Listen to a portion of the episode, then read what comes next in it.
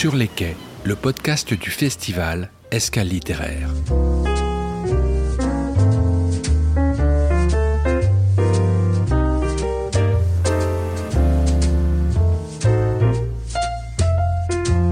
Le 18 septembre, le jour du festival Escale littéraire à Gers-sur-Mer, au milieu du bar Le Clémenceau, nous avons réuni de nombreux auteurs et éditeurs et nous vous proposons de ce podcast de les entendre parler de leur travail. Aujourd'hui, au micro d'Aurore Troget, parole est donnée à Gilbert Métivier et Cyriac Griffon.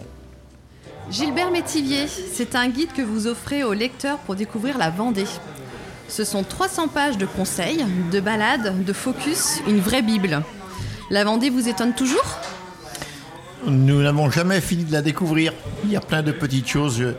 euh, parce que là, on parle de la Vendée, mais j'ai eu l'expérience aussi de faire un petit ouvrage sur les anciens cantons de Palouot et du Poiré.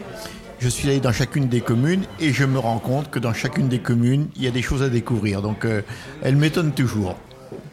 Et sur cette Bible de, de 300 pages, est-ce que vous pouvez nous, nous en parler un peu plus? Alors, je, je vais, je vais vous reprendre si vous le permettez, parce que c'est pas vrai- véritablement un guide. Euh, ça peut effectivement guider le lecteur pour faire des, des promenades, des balades, mais c'est pas pas un guide touristique en tant que tel. hein.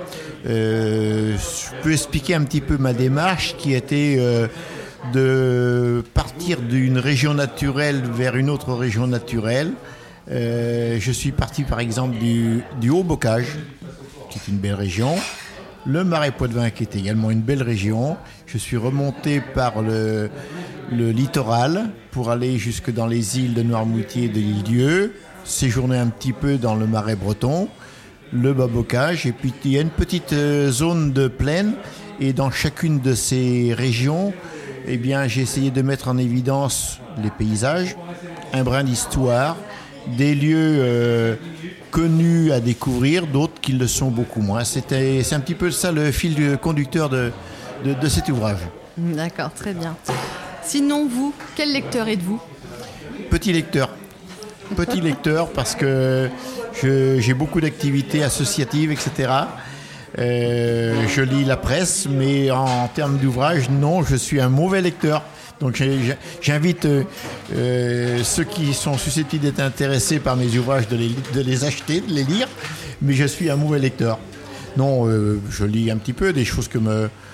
Par, exemple, Yves Violier, tous ces romans, je les ai lus, hein, mais je, non, je ne, suis pas, je ne suis pas un bon lecteur. Alors, comme vous dites, vous êtes très occupé un peu par les associations, par, vos ouvrages, mais vous prenez le temps de venir à la rencontre des lecteurs pendant, pendant ces salons. Qu'est-ce que vous venez chercher? Ben, je, crois que l'in- l'intérêt, c'est d'une part d'être à l'écoute un petit peu des, lecteurs, euh, mais c'est le, re- le relationnel. Même si euh, j'ai connu des salons où en termes commercial, c'était pas fantastique, dans d'autres cas, c'était bien.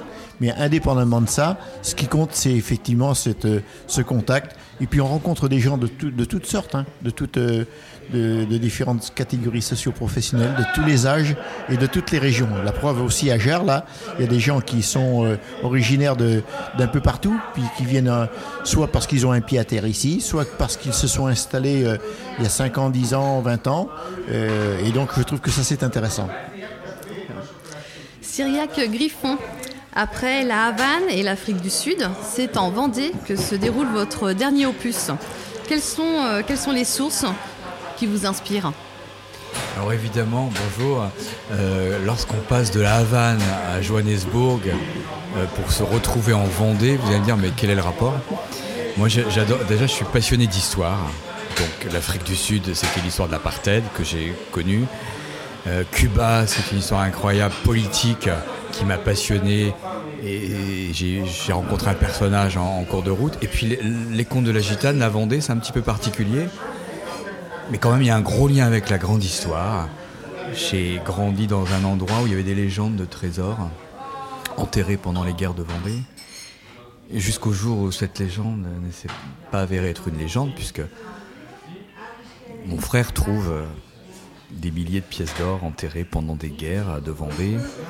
Et ça, ça a été le déclencheur de, de, l'histoire de ce roman très inspiré. Alors il faut, j'ai de la peine à justement mon inspiration, c'est mixer réalité et fiction, et parfois même ne pas trop me détacher de la réalité, parce que parfois la réalité relève du roman, et c'est ce que je m'attache, c'est la tâche à laquelle je m'attelle en fait. Et, donc je me suis promené dans l'histoire de la Vendée en mettant en, avant tout, tout, ce qui a forgé la Vendée, tous les mythes, les croyances, les superstitions, et puis les, guerres. Et, ce qui me vraiment ma source, c'est l'histoire avec un grand H. Et puis quand je peux trouver un personnage qui a une vie qui se greffe un peu sur différentes grandes étapes clés de l'histoire, ça, ça me passionne.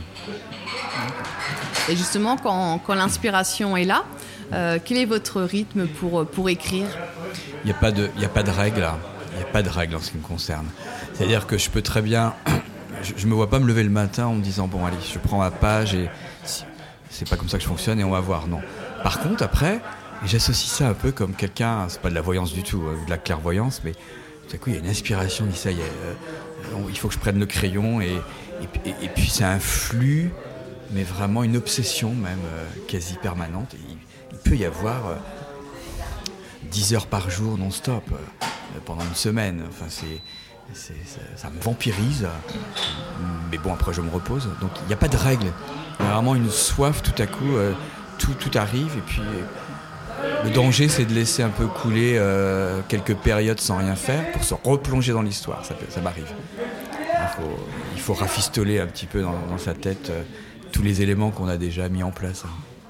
Et quand l'envie vient de, d'écrire, euh, quels sont vos outils? Vous êtes plutôt euh, numérique ou le bon vieux euh, papier-crayon C'est quand, même, c'est quand même numérique, on va dire. je n'exclus pas le fait, ça m'arrive d'avoir près de moi, ça m'arrive de moins en moins, mais quelque chose près de ma table de chevet. Il m'est arrivé beaucoup plus fréquemment dans le passé d'avoir une idée, une association d'idées. Il faut que je me réveille pour le noter, parce que demain c'est parti. Deux mots, trois mots mais ça m'arrive de moins en moins, c'est le, clavier. Très bien, je vous remercie.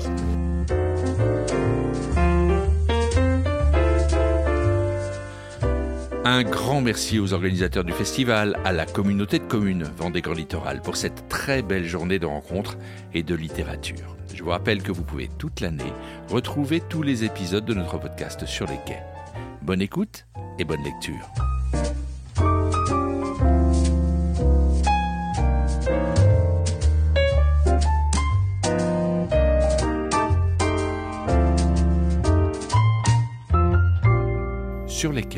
Le podcast du festival Escale littéraire.